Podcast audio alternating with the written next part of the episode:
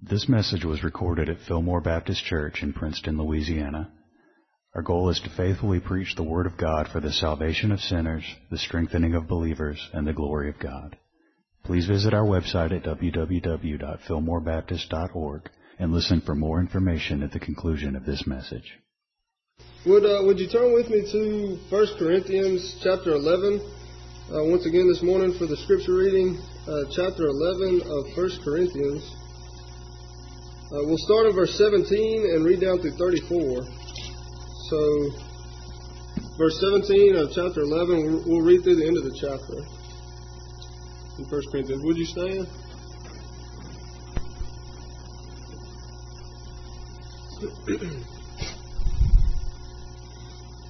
But in the following instructions, I do not commend you, because when you come together, it is not for the better, but for the worse.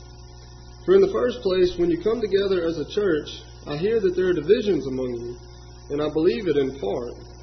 For there must be factions among you in order that those who are genu- genuine among you may be recognized.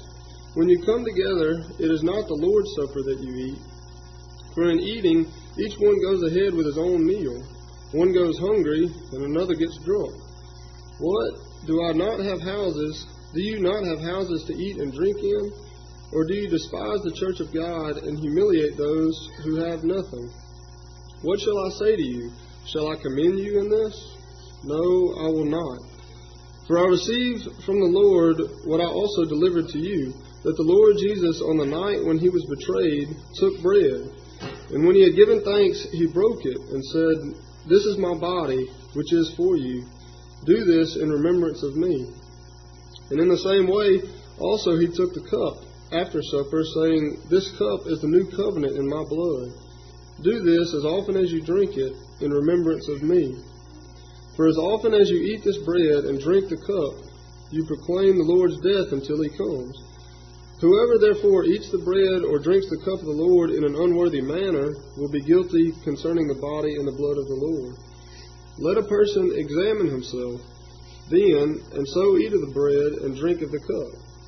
For anyone who eats and drinks without discerning the body eats and drinks judgment on himself. That is why many of you are weak and ill, and some have died. But if we judged ourselves truly, we would not be judged. But when we are judged by the Lord, we are disciplined, so that we may not be condemned along with the world. So then, my brothers, when you come together to eat, wait for one another. If anyone is hungry, let him eat at home, so that when you come together, it will not be for judgment.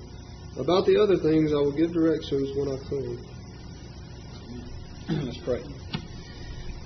Father, we thank you again for your word. And Lord, um, we ask as we approach it now, looking for understanding, um, that you grant that we are able to do that, uh, enlighten our minds. Lord, this is your truth. Father, we want to grasp it rightly so that we can apply it rightly. So we pray, Lord, give us the sense of it. Show us what it means. Show us how it applies in our own situation, in our own church family. Lord, use it to further our sanctification, we pray, so that we are more and more committed as individuals to the edification of the body, to the edification of one another. And through that, Lord, uh, so that our commitment would grow, our commitment to your glory, to living for your praise, your honor, your glory, and so that your name may be made known throughout the world.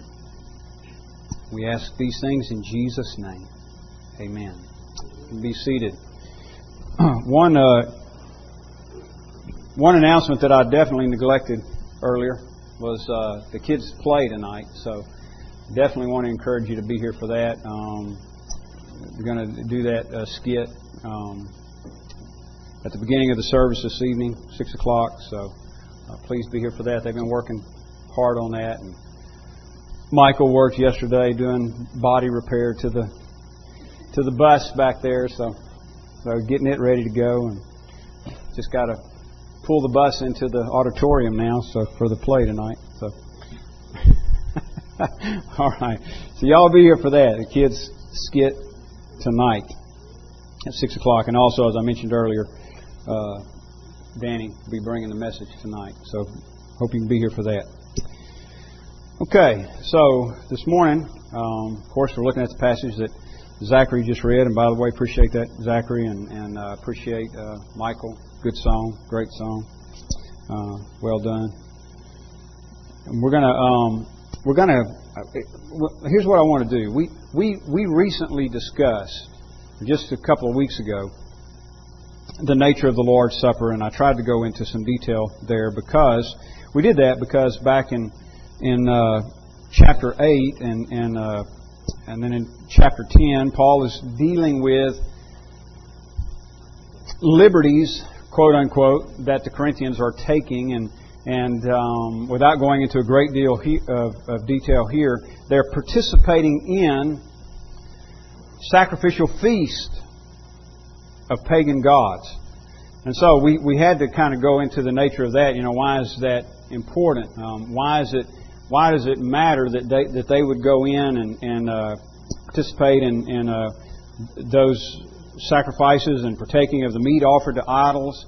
And why is it considered idolatry specifically? If the meat itself is nothing but meat, why was all that considered idolatry? So we dealt with that, and in doing that, what I tried to do was was draw a contrast, or actually some parallels, between uh, those pagan feasts and and the Lord's Supper. And I just mean parallels in meaning. In other words, there's some symbolism there that really does signify a reality. So I'm just going to briefly touch on that this morning. I'll try to recap a little bit. Um, I mean, I'll, I'll make mention of it, but but primarily, what I want to do is is focus in on Paul's warning here uh, to those who partake of the Lord's Supper in an unworthy manner. That's verse 27. Whoever therefore eats the bread or drinks the cup of the Lord in an unworthy manner will be guilty concerning the body and blood of the Lord. All right, that's a that's a uh, uh, severe warning, as as we're going to see, and and I, I want to try to communicate what I think is the, the sense of that. I, th- I, think there's been some a lot of misunderstanding here um, on, on, this passage, and and um, and then, like we talked about a couple of weeks ago concerning the Lord's Supper itself, just, just not a lack of realization of how important the Lord's Supper is. And so that, that ought to be one thing. This, the nature of Paul's warning there, how, how strong it is, how severe it is, ought to be one thing that, that tells us how important the Lord's Supper is in Christian gathering in general. So we're going to work down to that. I'm just going to go through some of these passages here, and like I say, uh, maybe talk a little bit more about the the nature of the meal, but more briefly than we did a couple weeks ago. Um, so, verse 17, Paul picks up where where we left off last week. But in the following instructions, I do not commend you. Now, that, now he's right there has you can tell has verse two in mind. If you look back there, he says in verse 2. Now I commend you because you remember me in everything and maintain the traditions. And I, I talked about that last week. It, it seems to me like he's saying, you know, um, you're doing certain things. Probably one of the things he has in mind here is, is the observance of the Lord's Supper. He said, you're doing certain things, certain traditions that you got from me, that I passed on to you, and I'm commending you for doing them, although, as we've already seen and continue to see, um, they're doing a lot of things in a lot of wrong ways. So he's not he's not commending everything. We're going to see as we go through this passage today. He's certainly not commending some of their behavior, but he, he's just saying, you know, you you have kept, in some sense, the traditions that I've handed to you, and I commend you for that. But now he says in verse 17, in the following instructions, I do not commend you. Now, literally, it's just this, but this. Now, so, so some want to say it's referring back to what he's just previously talked about, uh, about the, the head covering. Um, and we dealt with that last Sunday night. I think really what he has in view there is subjection of the women. Uh, some of them were um, were uh, you know, exerting themselves in an inappropriate way, um, just not being in subjection and submission to their husbands. And so Paul is correcting that uh, in verses 2 through 16.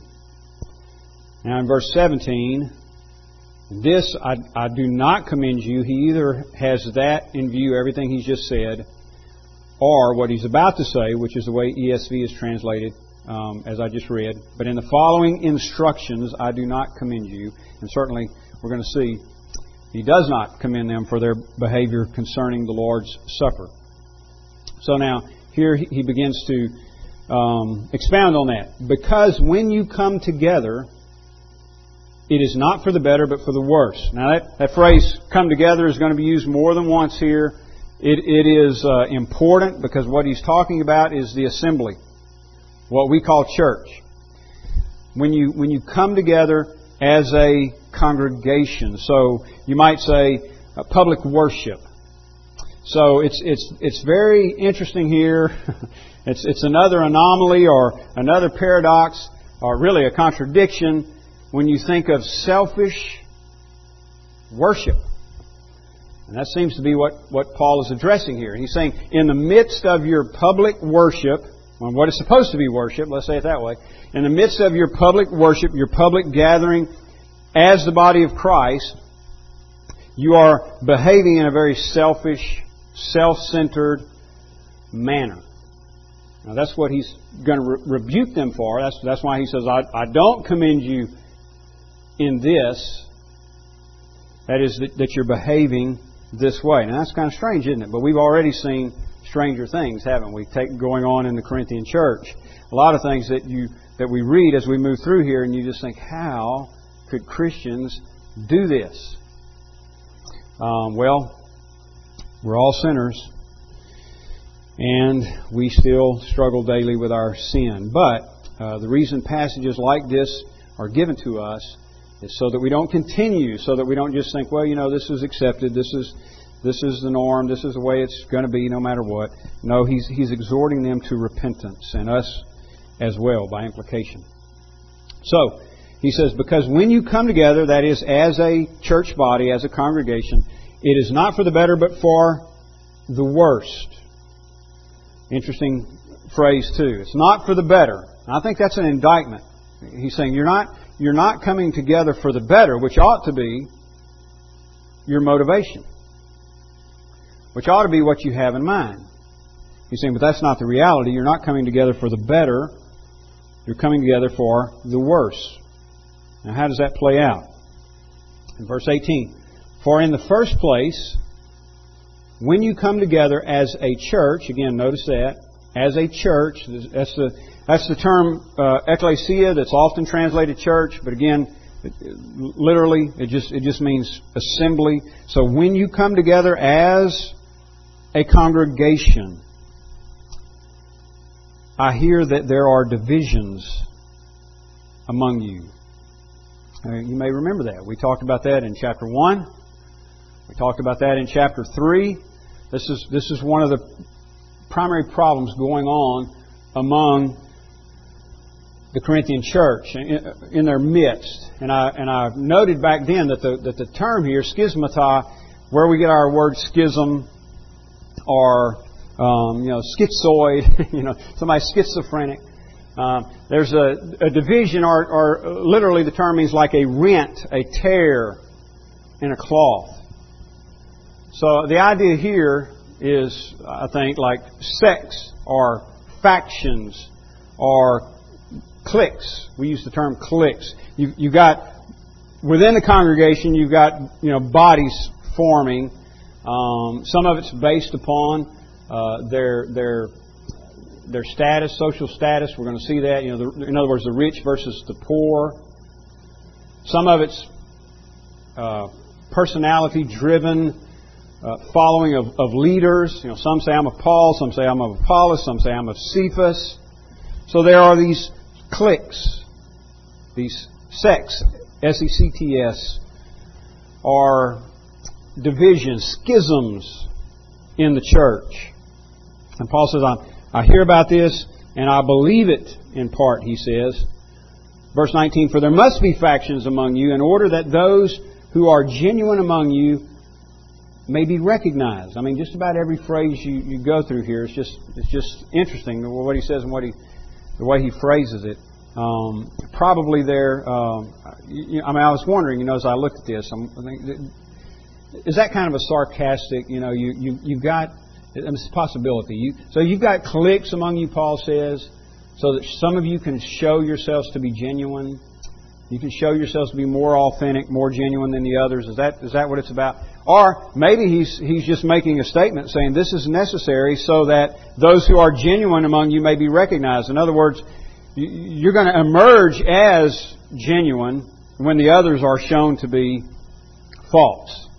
It's kind of like what you have in in uh, in First John. You know, they those who are false they went out from among us because they were not of us. John says. So, in other words, in time it manifests the difference between true believers and and uh, those who are fake or pretenders, hypocrites. That that may be what's in view here, and maybe Paul is saying.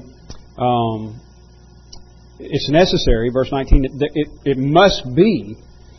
Maybe he's just meaning this is one way God purges. This is one, one way God does his work of showing who is genuine. That's a possibility as well. Either way, he says it must be. There must be factions among you in order that those who are genuine among you may be recognized. When you come together, now, it's going to give, begin to lay out instruction here. When you come together, it is not the Lord's Supper that you eat. For in eating, each one goes ahead with his own meal. One goes hungry, another gets drunk. So, so there's uh, uh, a, a, another part of the indictment. He's, he's giving some specifics about what they do. When you come together, there's that, that phrase again. Come together. That is, you come together as a body, as the congregation. It is not the Lord's Supper that you eat. And I, I think that's a, way of him saying, you know, you're, you're not doing what you're really supposed to be there to do. You're doing something that is a counterfeit, disingenuous. And here's why. For in eating, each one goes ahead with his own meal. Now, now note that because we're talking here about the Lord's Supper, but then Paul says each one goes ahead with his own meal. So what's taking place here is an actual meal. Not just the the bread and the wine like we think of it today. Um, there was a, a, a, tradition in the early church called uh, the love feast, agape feast, the Greek term agape, um, and some believe this is the way that the, the Lord's Supper was observed. In other words, you, you had this, this feast, uh, all the congregation came together and they ate a literal meal together. Uh, and the idea, of course, would be that they were, they were following the tradition, the Passover tradition. When, when the Lord instituted the Lord's Supper, it was during the Passover meal. Remember, Passover meal uh, commemorates the, the Jews being delivered from the bondage of Egypt.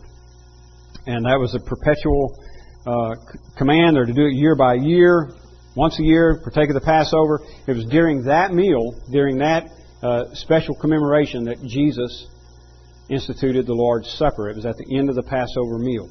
So, possibly, the early Christians continued to do that. That seems to be the case here.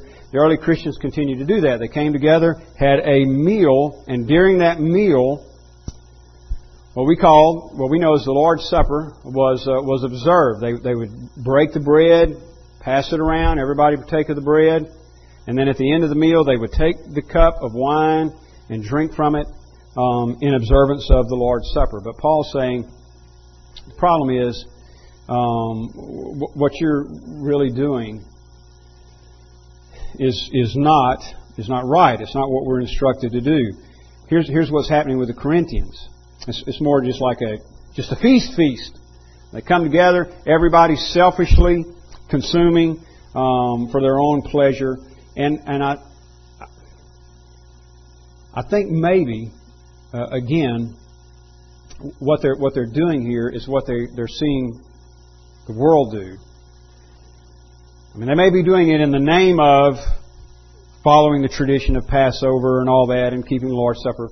But it sounds like, by what Paul's describing here, what's really playing out is more like what's going on in the pagan temples. The sacrificial feast that took place in the pagan temples. So it was all about um, just fleshly pleasure and debauchery, sexual immorality, and that kind of thing. So Paul says, here's what happens when you get together supposedly for the Lord's Supper. In eating, each one goes ahead with his own meal.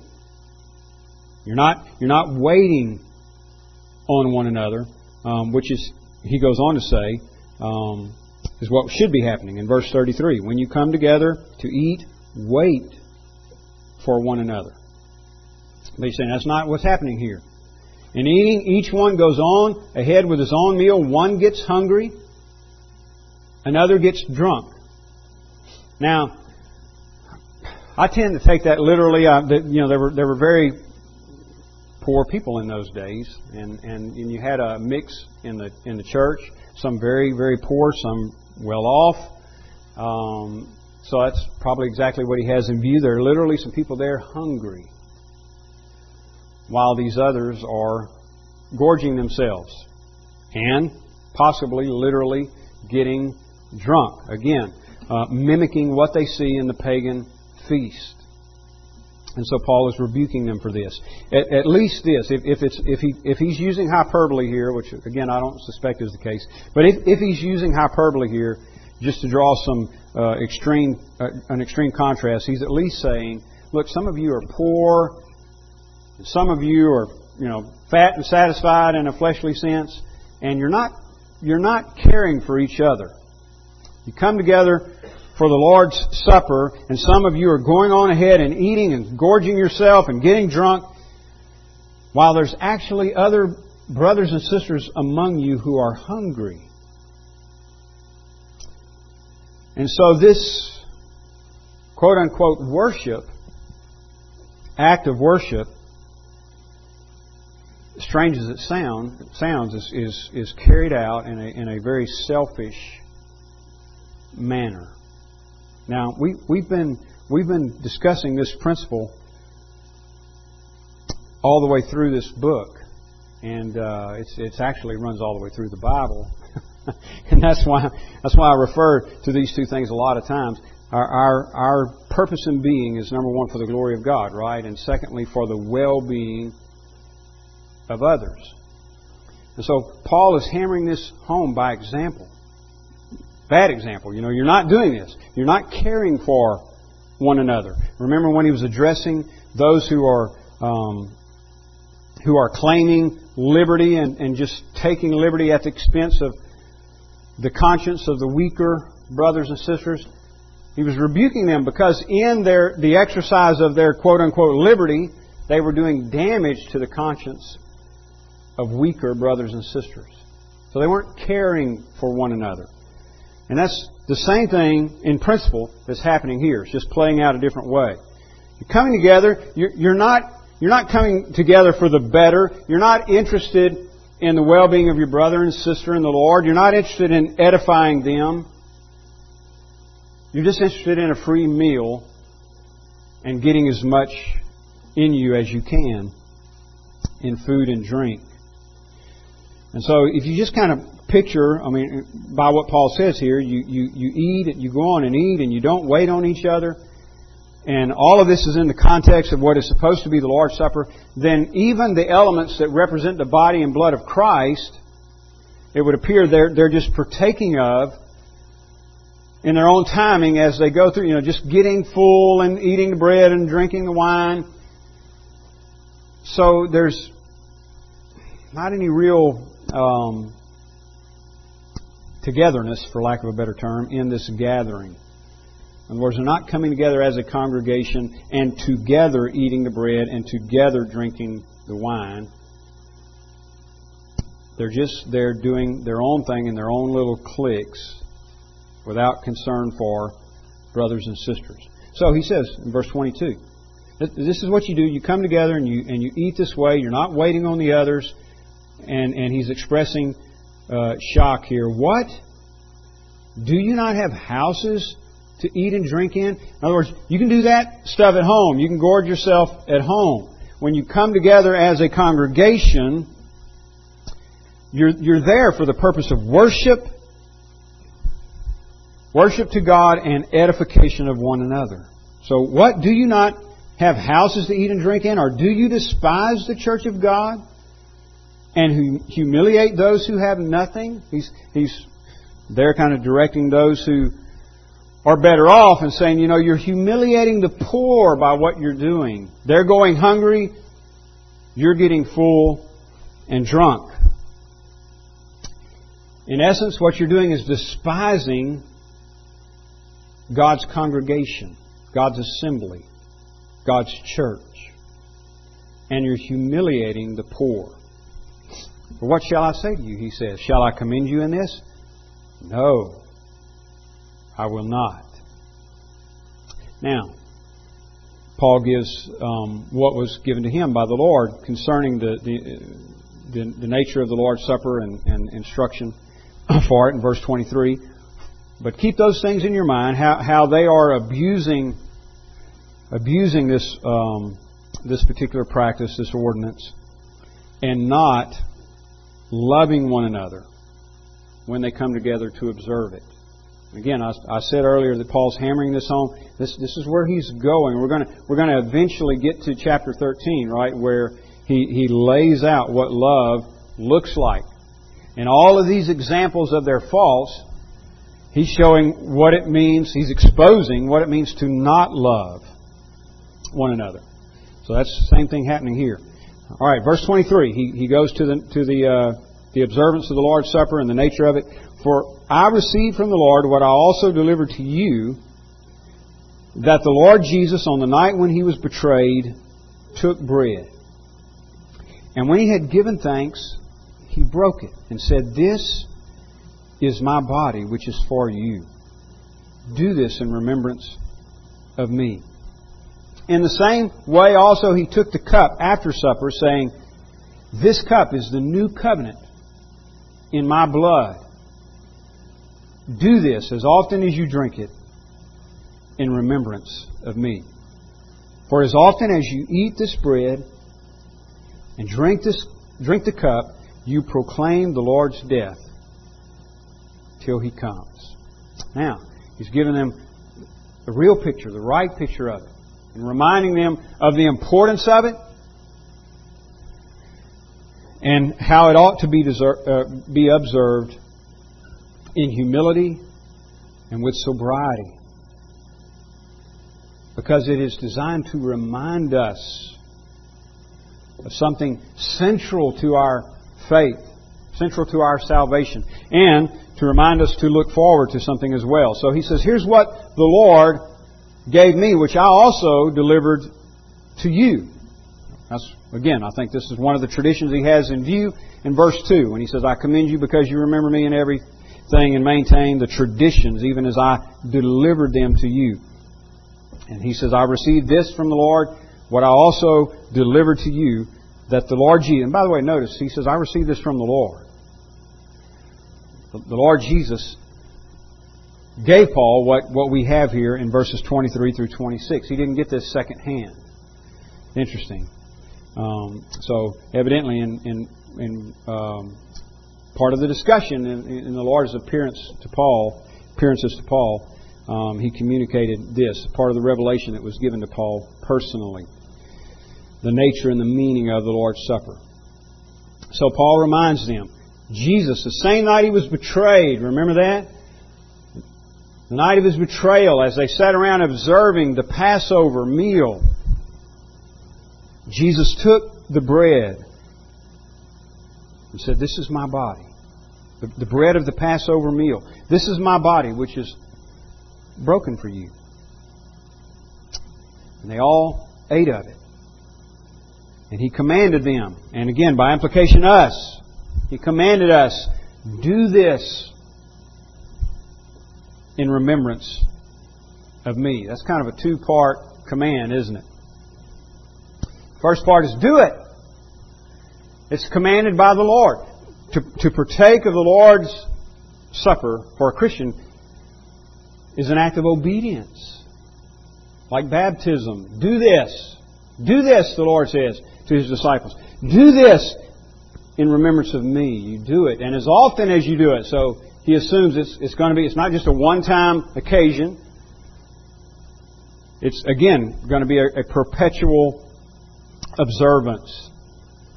Now, he doesn't tell us exactly how often, weekly, monthly, quarterly. He doesn't tell us how often to do it, but he says, as often, so again, indicating more than once. As often as you do this, it is a regular observance of a believer in obedience to Jesus Christ. And the second part of that command is, of course, do it in remembrance of me. Do this in remembrance of me.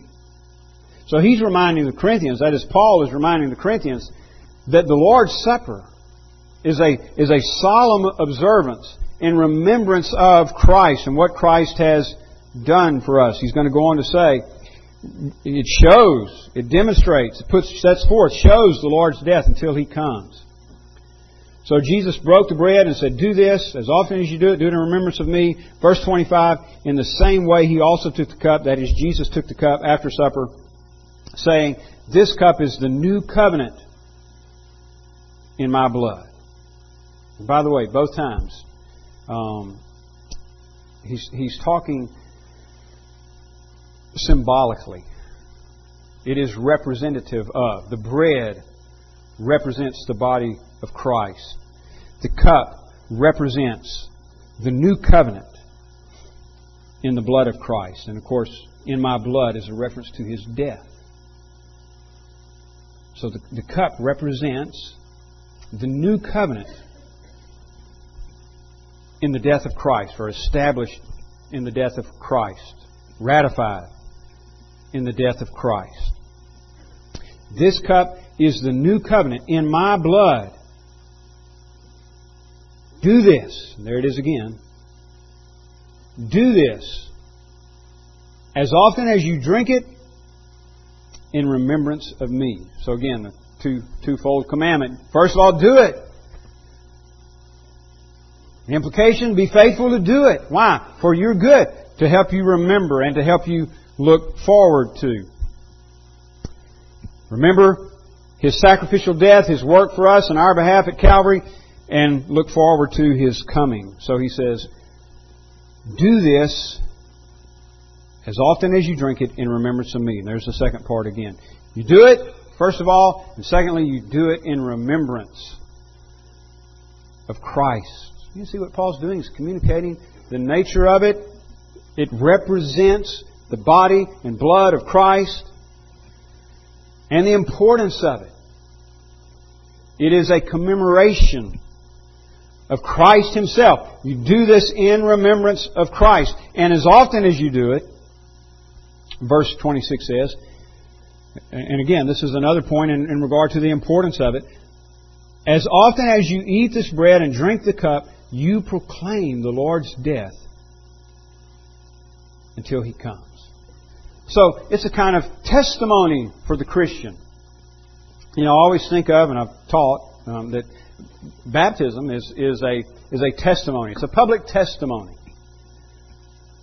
of obedience to the Lord. So it is a person getting up before a congregation or, you know, maybe even more than a congregation. Sometimes it's done in, in public places. So it is a person getting up publicly and professing faith in the Lord Jesus Christ, not only in their words, I mean, they do, most of the time when people are baptized, they will say something, you know, about their, uh, I was saved, um, you know, whenever and how the Lord um, brought them to Himself. But in the very act, it is a public pro- proclamation. The very act of being baptized in obedience to the Lord is a public proclamation itself of identification with the death and resurrection of Jesus. And so similarly with the Lord's Supper, the Lord says, you do it in remembrance of me. And Paul says, as often as you eat this bread and drink the cup, you proclaim the Lord's death till He comes. It is a testimony regarding the finished work of Christ. And again, two parts here. It's a remembrance of Him, remembering what He's done, It's a proclamation of the Lord's death, His sacrificial death for His people, until He comes. So it is also a, a looking forward to His coming. It's a reminder of what He has done and a reminder of what He's going to do. It's a looking back at the gracious work of God in Jesus Christ for us, and it is a looking forward to His second appearing.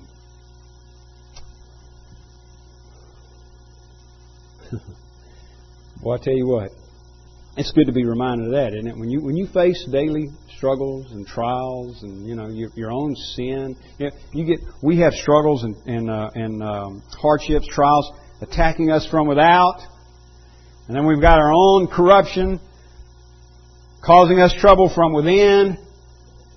And that's, that's daily in the life of the Christian. Minute by minute, we're dealing with these things and how good it is, how sweet it is to be reminded that Jesus is coming. How good it is to be reminded of both of these things, right? I mean, when, when my sin is uh, in some, some way brought to my attention, to be reminded of Christ's death on the cross for me, that He laid down His life so that I will not perish, but have everlasting life. To be reminded of that, to be reminded of His righteousness that achieved reconciliation for me because I have none of my own. And to be reminded that all the trouble that we go through in this life, I, I preached a, a funeral uh, a week and a half ago, and I used Job 14 as the text. You know, man who is born of woman is a few days and full of trouble. How profound is that? What a summation of human life. You say, well, that's a pretty pessimistic view. well, it's just brutally honest. And the Bible is brutally honest with our condition and with the condition of the world. But you know what? It's temporary. That's one reason it's good to be reminded. When we take of the bread and when we take of the cup, we're reminded this proclaims, shows forth the Lord's death till He comes. He's coming again. So we're reminded He's coming. So even Job, with all of the trouble that came into his life and he's sitting in ashes, scraping himself with broken pottery, even Job says, I know that my Redeemer lives and he will stand at that day, and I shall see him in my flesh. It's temporary. It's temporary. So it's good. It's good to be reminded that Christ died for us. It's good to be reminded that Christ is coming again. It's good to proclaim it publicly. And partaking of the Lord's Supper is one way in which the believer is commanded to do those things. Now, here comes the warning. I've already had, you know, the indictment laid out in those first few verses, uh, roughly um, 17 through 19. uh, I'm sorry, it's further than that, um, 17 through 22. And then the description of the Lord's Supper, the way it's supposed to be, the nature of it, and how it was given to Paul by the Lord Himself. And now he's reminded them of these things. I mean, he's indicted them for what they're doing, for their own selfishness. And he's told them what it's supposed to be and what it represents, and now he issues a warning in verse 27. Whoever therefore eats the bread or drinks the cup of the Lord in an unworthy manner will be guilty concerning the body and blood of the Lord. Let a person examine himself then, and so eat of the bread and drink of the cup. For anyone who eats and drinks without discerning the body eats and drinks judgment on himself.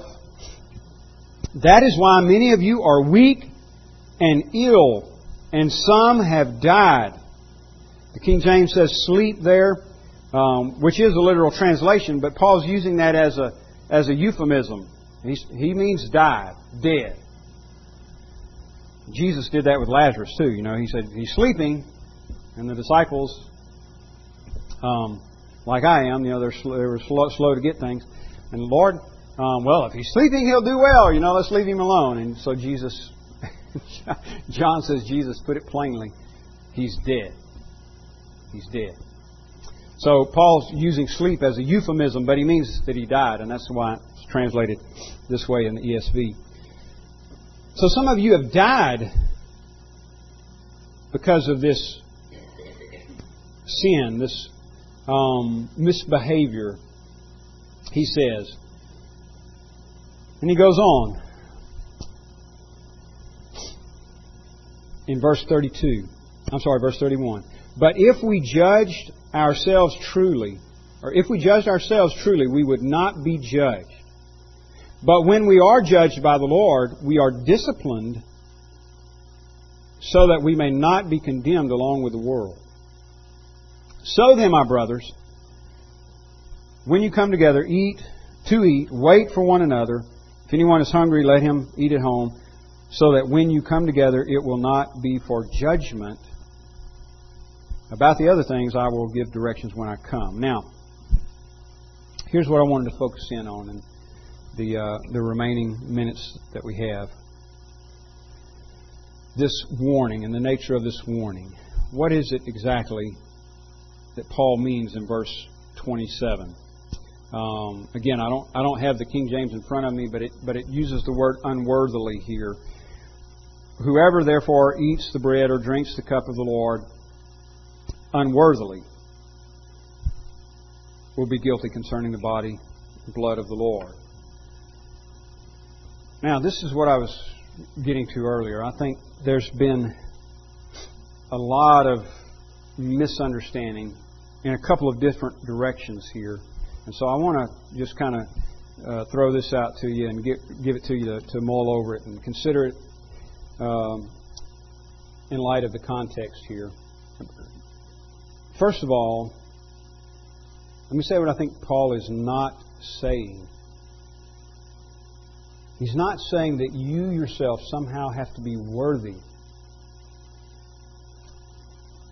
in order to partake of the bread and the wine, that is, observe the Lord's Supper. Now, I think when a lot of people, when they see that term unworthily in the older translations, that that's exactly what they, they think of. Wow. Some are doing this unworthily and are being judged as a result. So that Paul says, this is why some of you are weak and sick, and some of you have even died, which that is in fact true, by the way, but we'll come back to that in a moment. Some of you have even died for eating and drinking, for partaking of the Lord's Supper unworthily. And people think that means, you know, well, I, I was unworthy. I've got some unconfessed sin. I've got whatever, you know, I'm unworthy. I'm unworthy to participate in this act of worship. And if I do it, I'm risking getting weak, sick, or even death. And I have known people who would not partake of the Lord's Supper for that reason. Don't show up those Sundays, or they just make sure they don't they don't get it for that reason. I mean, I've had them tell me that. Well, I'm I can't you know I can't do it because I'm I'm unworthy. To which you know, in the times that that's that I've had that discussion, I've tried to respond uh, seriously, you know, in a uh, in a uh, uh, loving way by saying, "Of course, you know, of course you're not worthy, and neither am I, and neither is nobody, you know, anybody else in that room. Nobody's worthy." This this is not. Paul is not saying this. The Holy Spirit, I think, is not giving this text to us to discourage us from partaking of the Lord's Supper. Jesus commanded it. Do this. Do this. It is commanded that we do this. Every Christian ought to be highly concerned with partaking of the Lord's Supper regularly. Regularly. It's commanded. And again, we, we went over that and some of the reasons for that a couple weeks ago, so I won't take time to go over all of that now, except just to say um, that there is a real participation there of uh, communion. You go back and read chapters 10, and you'll see where Paul talks about it. And also, it's just simply commanded by the Lord. So it'd be sort of like if somebody said, Well, you know, I don't think baptism is all that needful. It doesn't save you, does it? I would say, Well, no, it doesn't save you, but it was commanded. the Lord said, Do it. So we do it in obedience. And that's similarly here. So the Lord commands it. I don't think Paul is discouraging it. I don't think that's the intention of the Holy Spirit here. You know, examine yourself, watch out. In other words, play it safe. If you're unworthy, don't do it. I, I don't think that's what he's saying. What is he saying? Now, this is where I really appreciate uh, some of the newer translations here in, in uh, getting this one with one word in the Greek. It's translated as a phrase here in the ESV. and it reads this way Whoever therefore eats the bread or drinks the cup of the Lord in an unworthy manner. See, the question is not whether you or I are worthy. The, question is, what the issue Paul is raising is, are you observing the Lord's Supper not unworthily, meaning that you're unworthy or, or not, uh, but are you observing the Lord's Supper in an unworthy manner? It's, it's behavior oriented, just like all of this has been. You got incest in the church. You've got Christians going to temple prostitutes. You've got Christians eating meat offered to idols, apparently in the actual pagan feast that they're participating in. All of this immorality that Paul is listing and dealing with, it's behavioral, it's behavior oriented, damaging the weaker brothers and sisters in Christ, which was the bigger issue in eating the meat offered to idols. Or in this first part of this chapter, women who refuse to be in subjection to their husbands. It's a behavioral issue. It's a manifestation of pride. It's a manifestation of selfishness, as all of these things are. Right? I mean, why would somebody commit incest? Why would somebody go to a temple prostitute? Why would somebody participate in pagan idolatry? Why would somebody do things at the expense of their weaker brothers and sisters in Christ? Why would a woman not be in subjection to her husband? Why would a man not fulfill the role of head in his household. All of these things are manifestations of selfish pride. Just, just living for selfishness or living in selfish ways. Now let's back up for a minute here before we before we finish here. Look at Paul's description again in verse 18. In the first place, when you come together as a church, I hear that there are divisions among you and I believe it in part, for there must be factions among you in order that those who are genuine among you may be recognized. Now here it goes, verse 20. When you come together, it is not for the Lord's Supper that you eat, for in eating, each one goes ahead with his own meal. One goes hungry, another gets drunk. What? Do you not have houses to eat and drink in? Or do you despise the church of God? and humiliate those who have nothing. That's what's taking place. That's the behavior that Paul is referring to. And I think that's what he has in mind when you get down to verse 27. And he says, Whoever therefore eats the bread or drinks the cup of the Lord in an unworthy manner will be guilty concerning the body and blood of the Lord. Now, verse 28. So let a person examine himself in regard to your manner, your behavior. Now, again, specifically, your, your attitude toward one another. Are you here for the better? Are you here for the worse? Are you here to edify? Or are you here for some selfish reason? Are you here to worship by observing the ordinance of the Lord's Supper? Or are you here to get full and drunk? Do you care about whether your brother our sister in the Lord is eating and getting full. Are you observing this meal together, waiting for one another, or are you going ahead with your own meal? Do you see that's that's that's what he's describing as being wrong. That's what he's complaining about. That's the unworthy manner. In other words, your activity, which seems to be more of a of a reflection of of a pagan idolatry, you know, the feasts that go on in the temple. That kind of behavior, that kind of quote unquote worship, that kind of selfishness, Paul is saying, is unworthy of the Lord's Supper. In other words, you're, you're saying you're doing the Lord's Supper, but you're doing it in an unworthy manner. For anyone, verse 29, I'm sorry, verse 28. Let a person examine himself then, and so let him eat of the bread and drink the cup. Notice he says, examine yourself, and then go ahead and eat and drink. In other words, he's calling for correction. Again, he's not, he's not trying to discourage anybody from eating and drinking. He wants you to eat and drink, participate in the Lord's Supper. Just wants it done right as a commemoration of the Lord's death and a looking forward to his coming again. So he says, again in verse 28, let a person examine himself then, and so eat of the bread and drink of the cup. For anyone who eats and drinks without discerning the body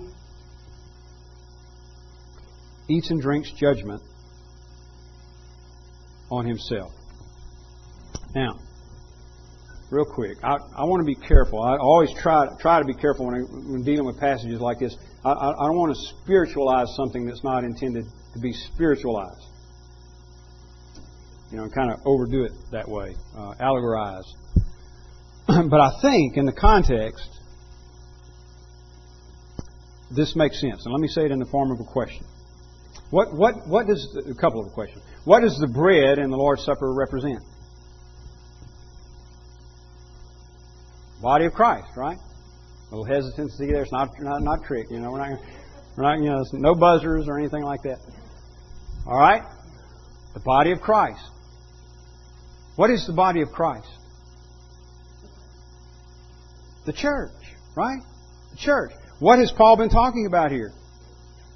The church, the assembly, the congregation. The, the bread represents the body, the body of Christ. Literally, fleshly, yes. Also, you know, the, in other words, his body that was that that was beaten, his body that was crucified. But we also know, again, that the church is the body of Christ. So there's again symbolism there. In other words, you're, you're, in partaking of the bread, there's there's a picture of a participation, communion we call it, and every believer is in communion with Christ and one another because we are many members of one body. And Paul's going to really get into that in the next chapter. I don't think I don't think coincidentally. So look at again at at uh, verse 29.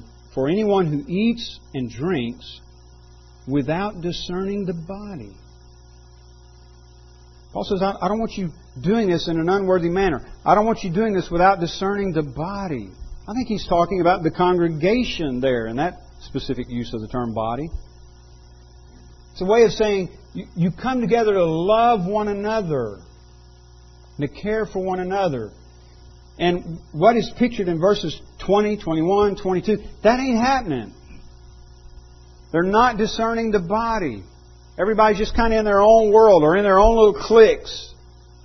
There's no concern for the others. And Paul is saying there's serious consequences to this. There's serious consequences to not loving one another, not discerning the body, not making a distinction, understanding who and what the body is. So he says, verse 30, um, or, again, or verse 29, for anyone who eats and drinks without discerning the body eats and drinks judgment on himself. Remember what he said early on, chapter 3 and chapter 6? Don't you know you're the temple of God? And whoever destroys God's temple, Paul said, him will God destroy. Now, he's not talking about brick and mortar there. He's talking about people, the congregation, the people of God. And so he says in verse 30, that is why many of you are weak and ill, and some have died. But if we judged ourselves, truly we would not be judged. But when we are judged by the Lord, we are disciplined so that we may not be condemned along with the world. One more point there. When Paul's talking about being judged by the Lord here, at least in the case of genuine believers, it is not ultimately for your destruction, it is for your salvation. It is discipline. I mean, some of you are weak, some of you are ill, some of you have died. That's strong, isn't it? But if that's, I mean, I know this may sound strange, but if that's what it takes to get you out of this world safely, I know it sounds strange, but the Lord will do it. Acts chapter 5 is an example, I think, of that. Ananias and Sapphira. They lied to the Holy Spirit. I, I don't, now I can't tell you for sure if they were saved or lost, but I don't automatically assume that they were lost. They were messed up. They lied. They lied to, to God. They lied to the Holy Spirit, Peter said. And he took them out of here. Like that. Maybe that's exactly what Paul has in mind here. He says, Some of you are weak, some of you are ill, some of you have died. As a result of God's judgment, His discipline.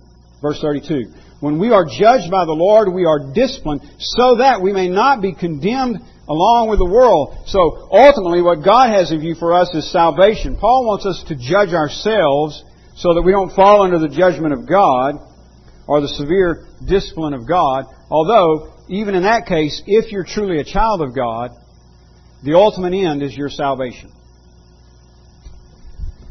It's exactly what what Paul was was uh, describing to the Corinthians back in back in chapter five concerning the brother um, who was committing incest. He said, "You are to deliver this man to Satan for the destruction of the flesh, so that his spirit may be saved in the day of the Lord." So, verse 33, and we're about done here. So then, my brothers, when you come together, that is, when you come together as, as the church, as a congregation, for public worship, in a public assembly, when you come together to eat, wait for one another. Notice how he goes back to that? That's why I think that's what he has in view in verse 27. Because that's what he was criticizing them for in verses 19 and 20, 21. And now he comes right back to that. Up there, he says, You're not waiting on one another. One's hungry, the other's drunk. Here he says, Brothers, when you come together to eat, wait for one another. If anyone is hungry, let him eat at home. So that when you come together, it will not be for judgment. About the other things, I will give directions when I come. Paul says we'll move on now, and we'll deal with the other things later. So the issue here, taking of the Lord's Supper in a worthy manner.